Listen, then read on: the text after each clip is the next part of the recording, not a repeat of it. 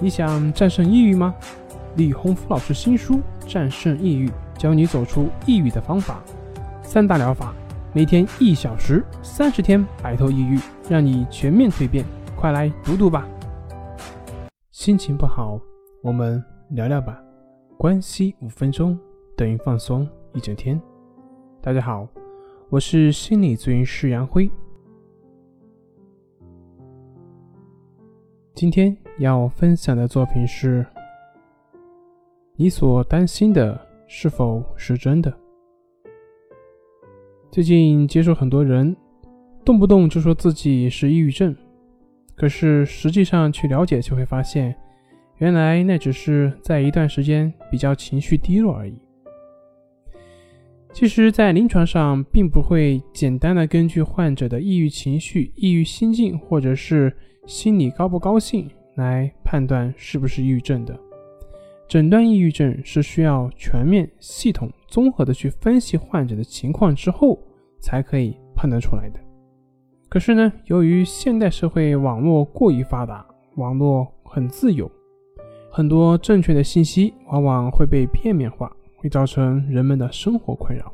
一方面，大家越来越关注于自己的健康，通过网络了解到各种健康的知识；但是同时，另外一方面，这也成就了很多人的噩梦。大家从网上可以了解到各种关于疾病的信息，但是由于自身缺少识别能力，往往很容易被误导。于是，很多人会因为网上的一些信息。根据自己的情绪或者是睡眠状况等等，很容易就会认为自己得了抑郁症，甚至还有的会担心自己这样下去，抑郁症会变成精神病。随着这些担心的加剧，就会让人陷入到自己是不是有病的挣扎之中，陷入到自己是不是有病的强迫性思维当中，甚至即便是在医院了解了之后，并且没有检查出任何异常情况下。还是会非常担心，还是会非常的焦虑。他们会去担心是不是医生检查错了，他们会去担心是不是自己检查的时候情况只是好转了，没有表现出来，于是又会陷入疯狂的寻找某些证据，或者来证明自己是否没有抑郁症的漩涡当中而无法自拔。这种老是担心自己是否患病。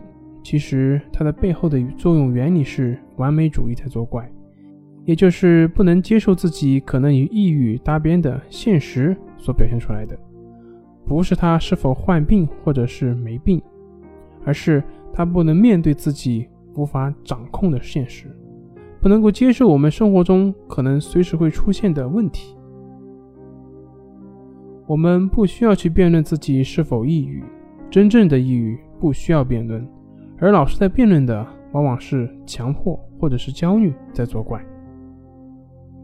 好了，今天就分享到这里，咱们下回再见。